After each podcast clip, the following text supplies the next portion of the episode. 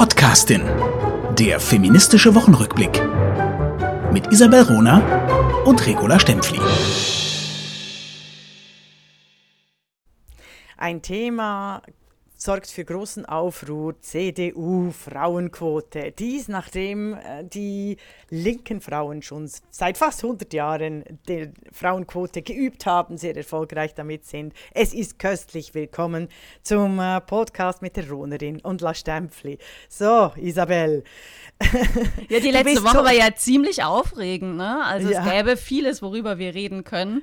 Ähm, beispielsweise gibt es jetzt auch die Gleichstellungsstrategie, die ähm, Bundesfamilienministerin Giffey ja. vorgestellt hat. Ich dachte ja eigentlich immer, die Gleichstellungsstrategie wäre mit dem Grundgesetz eigentlich auf guten Füßen. Man muss es nur umsetzen. Aber auch die CDU hat uns diese Woche überrascht. Erzähl mal. Ja, absolut. Nein, aber das mit der Gleichstellungsstrategie, da hast du völlig recht. Ich finde es äh, immer wieder faszinierend, dass wir seit 40 Jahren Gleichstellungsstrategien brauchen, was ja zeigt, dass es in der Gleichstellung äh, von Frauen immer wieder hapert und es ganz viele informelle Mechanismen gibt, die Frauen, ähm, die Frauen auszuschalten. Ja, also die, die CDU-Quote, ich finde es einfach großartig. Oder? Also die Satzungskommission, das ist so quasi die, die, die übergeordnete, die Elite der CDU hat sich für verbindliche Quoten ausgesprochen und damit die Partei der CDU und natürlich auch ihrer Bruderorganisation äh, CSU in völligen Aufruhr versetzt. Wir schreiben das Jahr 2020. ähm, immerhin haben sie auf dem Parteitag trotzdem die Mehrheit äh, gekriegt, aber äh, hoffen also die Mehrheit äh, zu kriegen auf dem Parteitag. Aber ich finde die Argumente, wenn du die Zeitungen liest, wenn du die Einwürfe hörst, ähm, dann muss ich einerseits lachen, andererseits schreien und dann mich irgendwie zurückziehen und und äh, mich halt einfach 100 Jahre weiter führen, fühlen als die meisten hier in Deutschland. Ich weiß nicht, wie es dir geht. Was hast du gefunden? Ich, ich habe total gelacht über äh, das Titelbild der Taz und über eine äh, Karikatur, die im Tagesspiegel erschienen ist. Und beide hatten so ein bisschen eine vergleichbare Idee. Beide zeigen die fünf großen Jungs der Union, also Söder, Laschet, Merz, Röttgen, ähm, und wer ist dann, wen habe ich vergessen? Spahn. Ja. Natürlich. Und äh, Titeln mit so haben wir uns 50% Frauenquote aber nicht vorgestellt.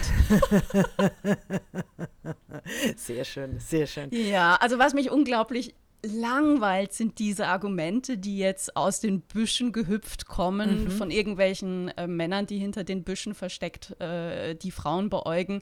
Und die sagen, ja, ja, aber wir brauchen doch eine Leistungsquote. Ne? Das äh, hat der Wirtschafts-, ähm, die, die Werteunion, also ein, ein, äh, eine, eine Untergruppe der, der CDU in Deutschland, äh, verlauten lassen. Wir brauchen eine Leistungsquote, keine Frauenquote.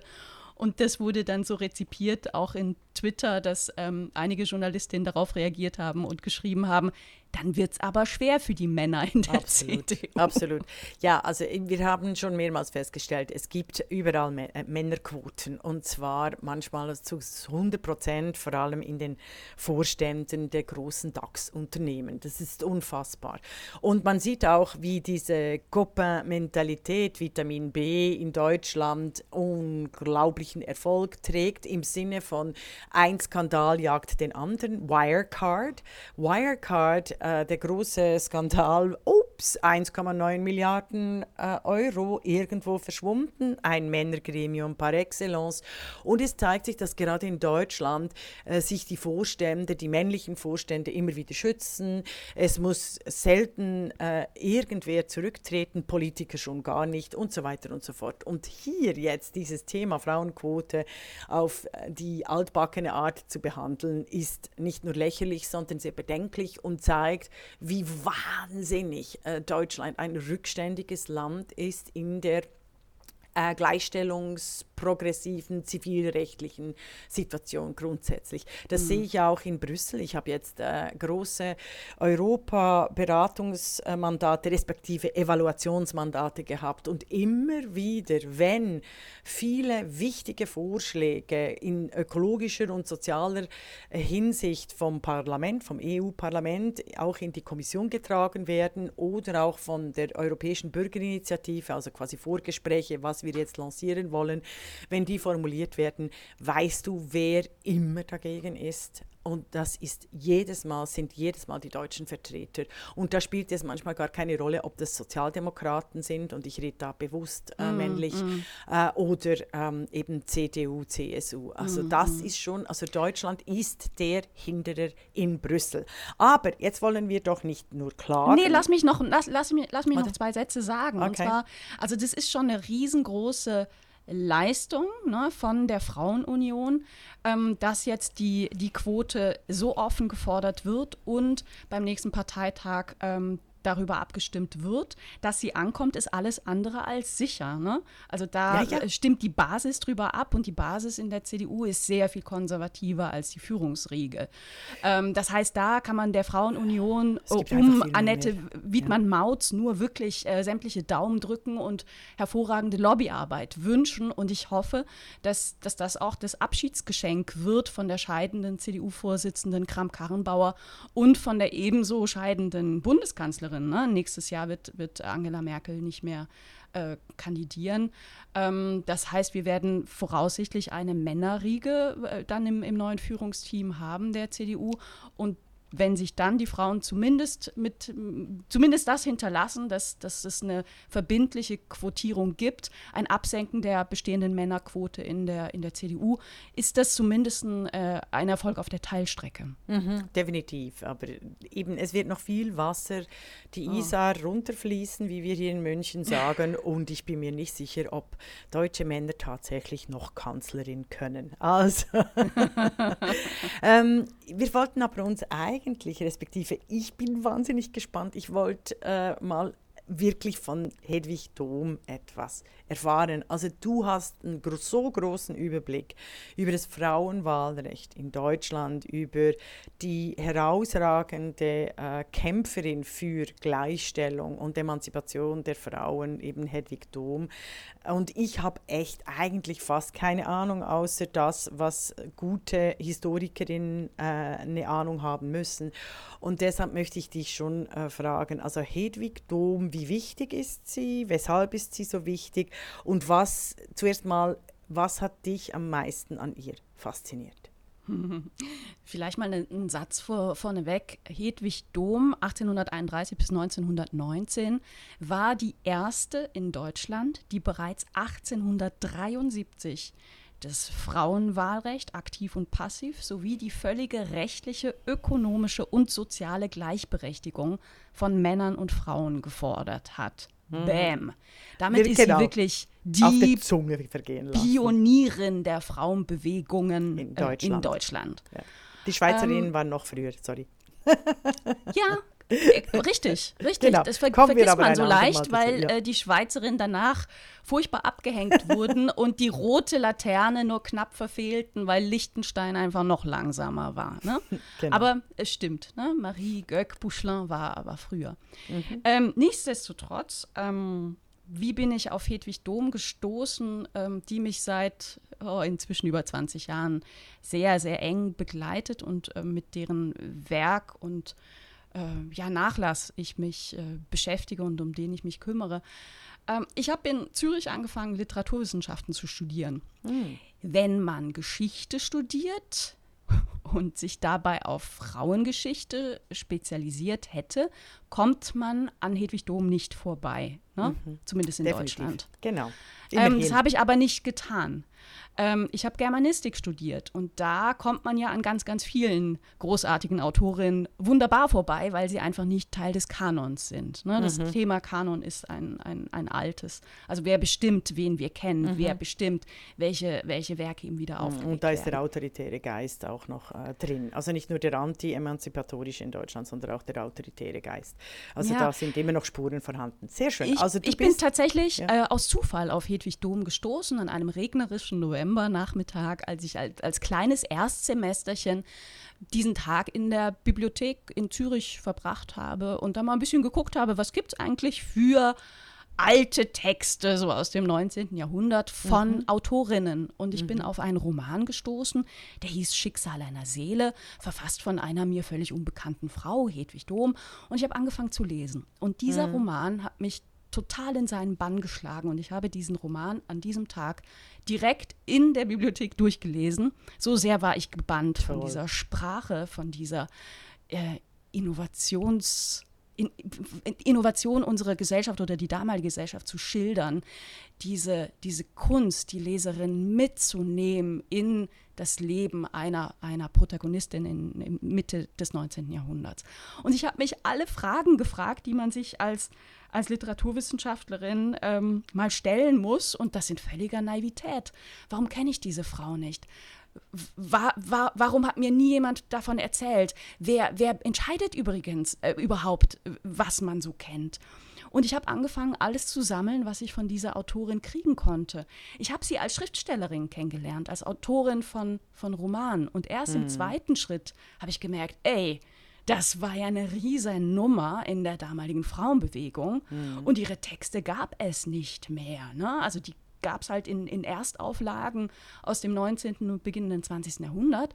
Aber äh, als ich angefangen habe zu studieren, konnte man keine Texte von Hedwig Dom kaufen. Mm. Es gab mhm. zwar im Zuge der äh, Frauenbewegung in Deutschland der 1970er Jahre ähm, mal der, den Versuch, ein paar wenige ja. Texte, die man damals entdeckt hat und wo die Frauen damals auch gesagt haben, oh, wir dachten eigentlich, wir sind die Ersten, die, ja. die, die sich mit Gleichberechtigung und, und, und Forderungen nach äh, Verbesserung, ja. ja genau, beschäftigen. Das Hybris und die haben, der jungen Frauen ist unfassbar. Und die haben plötzlich, ja, wobei weißt du, die haben plötzlich gemerkt, es gab ja eine Geschichte vor uns und da, klar ist es mit Hybris oder das ist das Problem jeder neuen Generation, diese Geschichtsvergessenheit, ne? aber es ist auch das Problem, dass die Geschichte nicht erzählt wurde. Mhm. Die also wird Geschichte wird von gelehrt. Siegen, ja, die Geschichte ja. wird von Siegen beschrieben. Die Definitiv. Geschichte der Frauenbewegung kommt immer noch nicht im, im Geschichtsunterricht vor, weder in Deutschland noch in der Schweiz. Und damit nimmt man uns auch die Chance, auf etwas aufzubauen sondern mhm. wir fangen immer wieder von vorne an. Ne? Mhm. Dabei gibt wieder. es Bibliotheken, also äh, nur, und nur schnell wegen dem Roman, ja, mhm. ja, ja, Archive und es gibt Bibliotheken, es gibt wirklich herausragende Romane, die werden ja zum Teil auch wieder ähm, äh, aufgelegt und, und, und jetzt neu besprochen. Schnell zur Literatin Hedwig Dom, also die, du hast den Roman sofort gerade äh, vor Ort in der Bibliothek gelesen, äh, weil er dich sprachlich so reingenommen hat, inhaltlich, also Schicksal einer Seele mhm. klingt, klingt ein bisschen oh, pathetisch und so. Also was, was ist jetzt als Literatin zu Hedwig Dom zu sagen? Ja, also da empfehle ich allen, allen Hörerinnen und Hörern auch, sich mal die Novelle Werde, die du bist von Hedwig Dom anzusehen. Das ist mhm. ihr Meisterinnenstück. Das ist moderne Literatur und sie ist eine Vorreiterin auch moderner Literatur. Diese Novelle hat sie 1894 geschrieben. Die arbeitet ganz, ganz stark mit, ein, mit, mit Innensichten einer, einer äh, vermeintlich geistig kranken Frau. Sie arbeitet ganz stark Heavy. mit Auslassung, mit äh, er schafft ganz, ganz starke Sprachbilder. Ähm, ja. Mhm. Und setzt, und setzt, also der Titel ist ja, äh, steht ja über dem Delphi, vom Orakel von Delphi. Werde Leute. der du bist. Genau, ne? genau. Ja. Also werde, und, du macht, werde die du bist. Ah, tatsächlich, schon im Titel, siehst du, das habe ich ja. gerade überhört. Großartig. Großartig ja. werden, werden wir, will ich unbedingt lesen und dann werden wir das sicher nochmal besprechen. Ja, das Aber ist auch so eine Novelle. Ehrlich gesagt, das wäre mein, mein Wunsch. Ich habe vor Jahren schon ein Drehbuch äh, zur Verfilmung dieser Novelle geschrieben. Mhm. Und das wäre wirklich mein Wunsch ähm, auch mehr, mehr Texte, mehr Stoffe von Autorinnen verfilmt zu bekommen. Und das ah, ist so ja. modern und so heutig, mhm. weil Hedwig Dom er erzählt in dieser Novelle die Geschichte einer gesellschaftlich alten Frau, äh, die äh, Ende 50 ist, mhm. aber sie wird als so genannt, ne, die alte Frau, mhm. die ausgespuckt wird von der Gesellschaft, weil ihr Mann gestorben ist und damit verliert sie ihre Daseinsberechtigung. Mhm. Und mhm. diese alte Frau beginnt sich gegen die Anforderungen der Gesellschaft an sie zu wehren.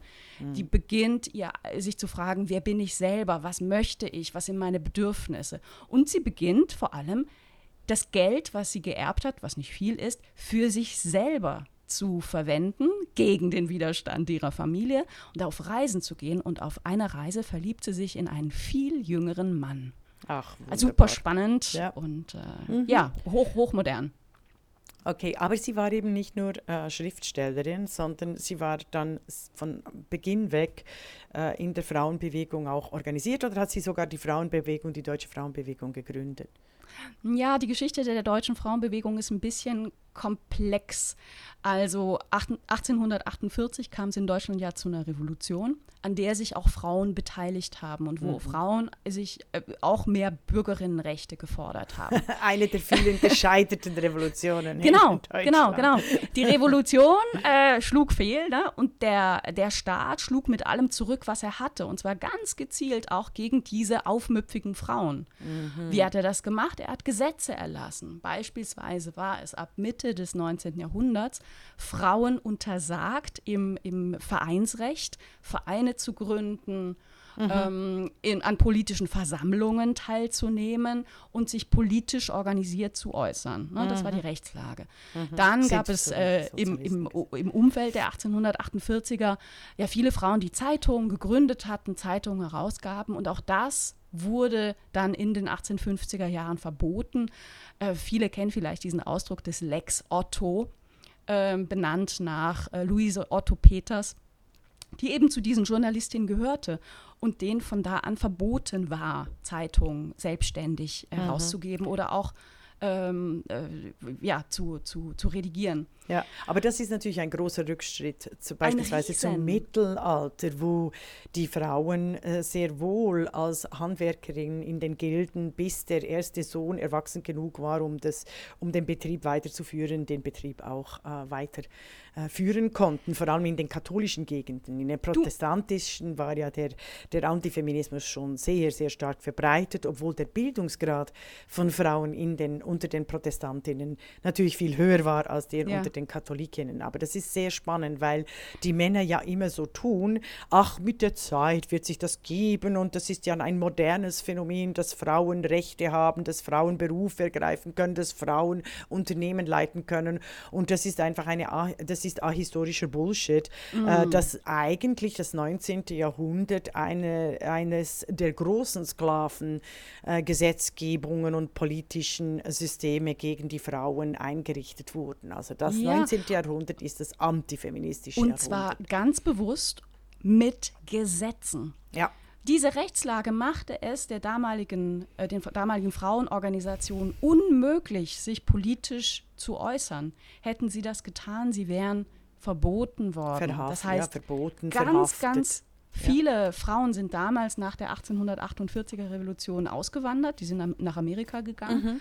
Die, die da geblieben sind, brauchten ganz lange, äh, um sich davon zu erholen. Die haben ihre Aktivitäten zum Teil in, in gemeinnützigen Strukturen verborgen, ne? aber konnten nicht mehr so offen auftreten. Das war die Situation. Heute nennt man diese Frauenbewegung, die sich dann ab den 1860er Jahren wieder schüchtern organisierte, mit dem Fokus, wir brauchen ein bisschen bessere Mädchenbildung und ein paar Berufe sollten sich dann doch auch öffnen für Frauen, schlicht mit dem Ziel, damit Frauen nicht verhungern mussten, ne? mhm. wenn sie keinen Mann und Versorger hatten. Mhm. Das war die Situation. Heute nennt man diesen Teil der Frauenbewegung die gemäßigte. Mhm.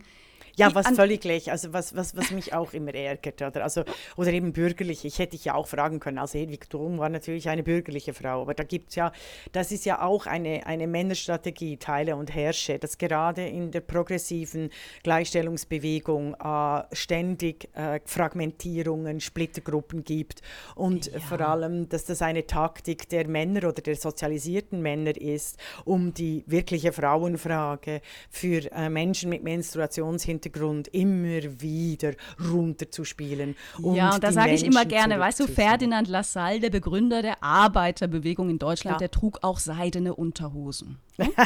Das weise ich immer gerne drauf hin. Also, aber das war die Situation, mit der Hedwig Dom äh, aufgewachsen war. Und das, das erklärt dann auch, dass eine so radikale Denkerin wie Dom sich diesen Frauen nicht anschließen konnte. Mhm. Die waren ihr einfach zu bescheiden. Mhm. Dom ähm, hielt, hielt, sich ein Dreck an das herrschende Vereinsverbot, denn sie war nicht organisiert zu der Zeit, als sie 18, in den 1870er Jahren an die Öffentlichkeit trat und alle Rechte forderte, die Männer hatten. Alle mhm. diese Rechte sollten Frauen haben und nicht weil Frauen irgendwie später dann sich beweisen sollten, sondern weil Frauen und Männer Menschen sind. Oder weil Frauen das schönere Geschlecht sind oder das Ja, bessere Geschlecht. Bullshit, Sondern, Bullshit. sondern äh, es ist äh, die Menschwerdung der Frau, die Bürgerwerdung der Frau ist eines der grundlegenden äh, Rechte für Menschen. Also Von- das ist quasi wie, eine, wie auch eine Sklavenbefreiung. Von Hedwig äh, Dohm stammt dieses Bewegung. tolle Zitat: Menschenrechte haben kein Geschlecht. Mhm. Und das, äh, da sind wir heute noch nicht, ne? dass wir das umgesetzt haben. Mhm. Das ist wie Das- unter Philosophinnen ist ja auch klar, ähm, der Geist hat kein Geschlecht. Ja, Also das ist extrem äh, wichtig. Und äh, in der, äh, in der ähm, intellektuellen Szene oder für Akademikerinnen, auch heute noch, vor allem in Deutschland, zeigt sich immer wieder diese Biologisierung ähm, aller intellektuellen und geistigen Vorgänge. Und deutsche Philosophinnen haben, wenn wir ganz brutal sind, absolut keine Chance, neben den äh, großen Philosophen ähm, sich zu etablieren. Also die Philosophinnen, die jetzt in Deutschland auch bekannt sind, sind eher äh, quasi analytische äh, Philosophinnen. Also sie haben sich in den Kanon des Männerdenkens eingereiht, während die großen, zum Beispiel äh, Barbara Duden oder auch Christina von Braun, immer noch zu wenig bekannt sind. Äh, den, den, das Vorurteil der großen Philosophien, die wirklich im 21. Jahrhundert ausschließlich von Frauen stammen. Also die Männer haben da bisher nicht wirklich viel geleistet. Äh, einfach nicht zu anerkennen. wa- was mir auffällt, ist, dass Frauen viel, viel seltener Philosophin genannt werden als Männer Philosoph. Mhm, mhm. Auch bei mir heißt es immer Politikwissenschaftlerin, dabei bin ich politische Philosophin. Egal. Aber die, die, die Hedwig Dom, wir werden noch mehr natürlich hören. Also sie ist tatsächlich in die Öffentlichkeit 1873 ähm, geraten, an die Öffentlichkeit geraten und hat die unbedingten, ohne Bedingungen gleichen Rechte für äh, Frauen und Männer Ja, gefordert. und das stieß natürlich nicht auf Begeisterung. Ne? Weder in der patriarchalen Gesellschaft, in, in der sie lebte, noch bei äh, der damaligen Frauenbewegung, eben weil die sehr große Angst hatte, dass diese Forderungen auf sie zurückfallen könnten. Ja, zu und ihre und, und ihre durchaus auch wichtigen, sehr konkreten, realpolitischen Unternehmungen, eben bessere Mädchenbildung, Öffnung einiger Berufe für Frauen, ähm, damit äh, zerstört werden könnten. Das wär- war die Angst. Und Dom, ähm, damals verheiratet, vier, vier relativ kleine Kinder noch zu Hause, die wurde richtig angegangen. Also die erhielt Drohbriefe, Schmähbriefe, die wurde auf der Straße angesprochen. Das war alles ganz schön heftig und trotzdem hat sie sich nie beirren lassen. Also das ist auch etwas, was mich sehr beeindruckt bei ihr, dass sie immer zu ihrer Meinung stand und furchtbar alleine war mit dieser Meinung in den 1870er Jahren. Denn, jetzt kommen wir wieder zu deiner Frage nach der Frauenbewegung, eine radikale Frauenbewegung, ein, ein Flügel der Radikalen, ähm, die Hedwig Doms Forderungen teilten, den, der entwickelte sich erst langsam in den 1890er Jahren in Deutschland. Da war Hedwig Dom schon, schon in ihren 60ern und diese jungen Frauen haben Dom als ihre äh, Vorreiterin, als ihre Pionierin, als ihre Vordenkerin auch entdeckt. Ähm, die Texte hat sie da damals auch clevererweise nochmal herausgebracht. Und diesen jungen Frauen hat sich Dom dann auch in den Organisationen angeschlossen. Aber so richtig los, weißt du, mit der, mit der, mit der, mit der Vereinsarbeit, mit der erfolgreichen, mit dem erfolgreichen Kampf ums Frauenwahlrecht. Genau, mit dem Lobbying, es- mit den Demonstrationen und so weiter. Ja, so und fort, konnte ja. es halt erst gehen, als dieses vermaledeite Vereinsverbot fiel. Und das war erst Anfang des 20. Jahrhunderts. Und da sieht man in Deutschland, ab Mhm. 1902 entstehen ganz, ganz viele Frauenwahlrechtsvereine. Ähm, und es entsteht richtig politischer Druck, denn die Forderung nach Frauenwahlrecht war nicht auf, auf Deutschland beschränkt. Ne? Die gab es in der Schweiz, die gab es Genau. aber auch sonst in Europa. Und der Druck wurde richtig vehement. Die, die äh, Feministinnen damals waren europäisch super gut vernetzt, arbeiteten zusammen. Und wäre der Erste Weltkrieg nicht gekommen, das Frauenwahlrecht wäre in vielen Ländern früher eingeführt worden, als es eingeführt wurde. Vielen Dank, sagst du das, Isabel. Das ist entscheidend, die Ronerin, das ist einer der entscheidenden Sätze, weil die Militärhistoriker, die behaupten immer noch, der Krieg ist der Vater aller Dinge.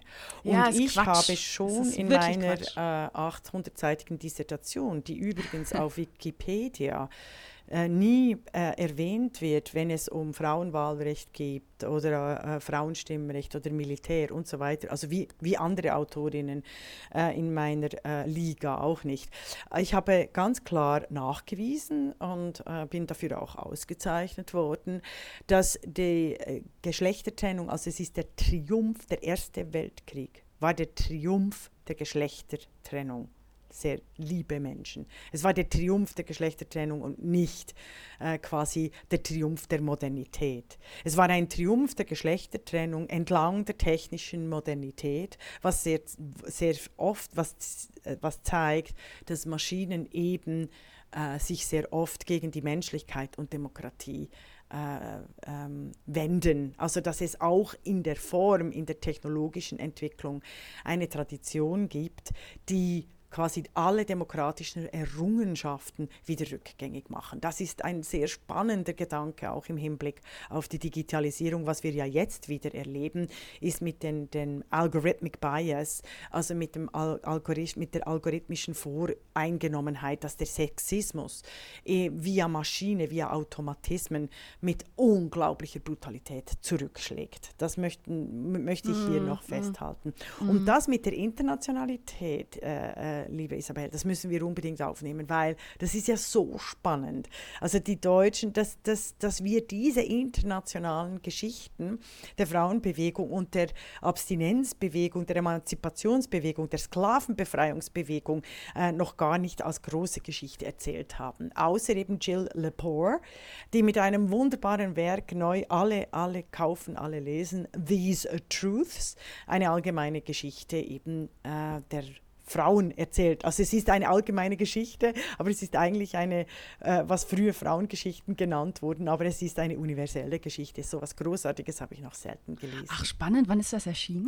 Äh, dieses Jahr oder letztes Jahr, also 2019, Ah, jetzt 2020. kürzlich. Sie ist auch, äh, gibt hervorragende YouTube-Vorträge von Jill Lepore. Ich werde dann einen verlinken.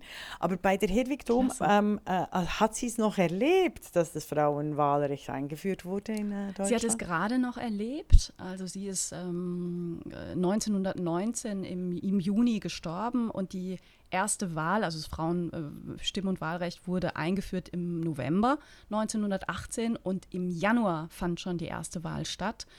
Ähm, da hat sie auch noch teilgenommen und es ist auch verbrieft, was sie dazu gesagt hat, ne? Zu dieser Einführung. Also, sag mal. Zu spät. es ist zu spät, hat sie gesagt. Weil sie hat, Wahnsinn. ihr, sie hat ihr ganzes Leben dafür gekämpft. Und Boah. klar kann man sagen, ach, es ist doch versöhnlich, das noch mitzubekommen. Ja, herzlichen Glückwunsch.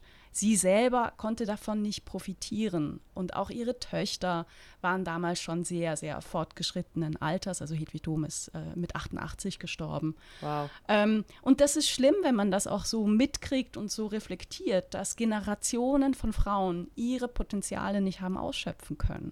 Wa- Hedwig Dom hat ähm, natürlich, kann man sagen, das Beste draus gemacht, denn sie war unfassbar talentiert, trotz ihrer schwachen, furchtbaren, schrecklichen Schulbildung, ihrer fehlenden Bildung. Sie, hat das, sie hatte die, die Intelligenz, das alles nachholen zu können und war wirklich eine Meisterin der Genres. Also sie hat Theaterstücke geschrieben, die, die damals um die Jahrhundertwende viel aufgeführt wurden. Sie war eine bekannte und erfolgreiche Romanautorin und ihre feministischen ähm, Polemiken, ihre Essays sind heute Klassikerinnen und damals schon war sie weit über, ähm, also weit über Preußen auch ähm, bekannt und gefürchtet. Nichtsdestotrotz ist es, es ist eben immer eine Geschichte des, was hätte aus diesen Frauen werden können, hätte man sie nicht ähm, eingepfercht. Was mich an Dom deswegen auch äh, zutiefst beeindruckt, ist ihr Witz und ihre Ironie, mit der sie schreibt und die ihr Markenzeichen sind. Denn wie stark muss eine Persönlichkeit sein in einer, in einer Zeit, wo wo die Situation furchtbar ist, wo die Rechtlosigkeit fast keine Grenzen kennt. Ne? Mhm. Und wo, wo es damals schon hieß, ja, aber die Frauen haben doch alle Rechte. Ne? Das ist ja auch so ein, mhm. so ein Hohn.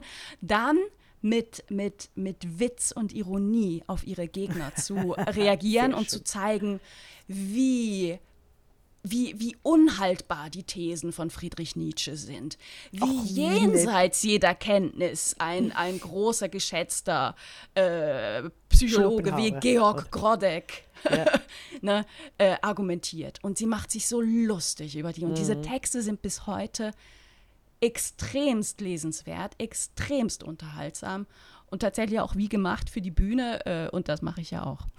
ja, unbedingt, unbedingt. Also die tu Tournee, also wenn Corona endlich vorbei ist, ähm, äh, muss die Ronerin ähm, auf Tournee durch ganz Deutschland äh, mit Hedwig Dom Texten, die so aktuell sind, als wären sie 2020 geschrieben, vor allem wenn man sie ein bisschen umschreibt. So, wir werden sicher noch äh, über äh, Hedwig Dom, die Frauenbewegung, das Frauenwahlrecht äh, uns weiter unterhalten müssen, die Internationalität und auch äh, die gängigen, üblen historischen Thesen, die zum Beispiel immer noch behaupten, die Frauen hätten den gescheiterten Postkartenmaler aus Österreich gewählt. Er wäre ja so beliebt okay. gewesen bei den Frauen. Das ist völliger, ähm, auch wieder ahistorischer Bullshit einer unserer Marken im Podcast. Den werden wir, oder ahistorischer Schrott, das werden wir sicher weiterverfolgen. Oh, und lass uns mal über Antifeministen sprechen historische oh. und heutige. Das ist wunderbar. Oh, ja. wir, wir, wir, sprudeln über voller Möglichkeiten. Genau. Also, aber bleibt wollen, uns treu, hört wir uns wollen, zu. Wir wollen aber mit einer äh, sehr schönen Note äh, zu Hedwig Dom ähm, enden. Wir stehen eben auf den Schultern von Gigantinnen, dass wir hier weitermachen in der Podcastin. Okay, super. Das war die Podcastin, der feministische Wochenrückblick mit Isabel Rona und Regula Stempfli.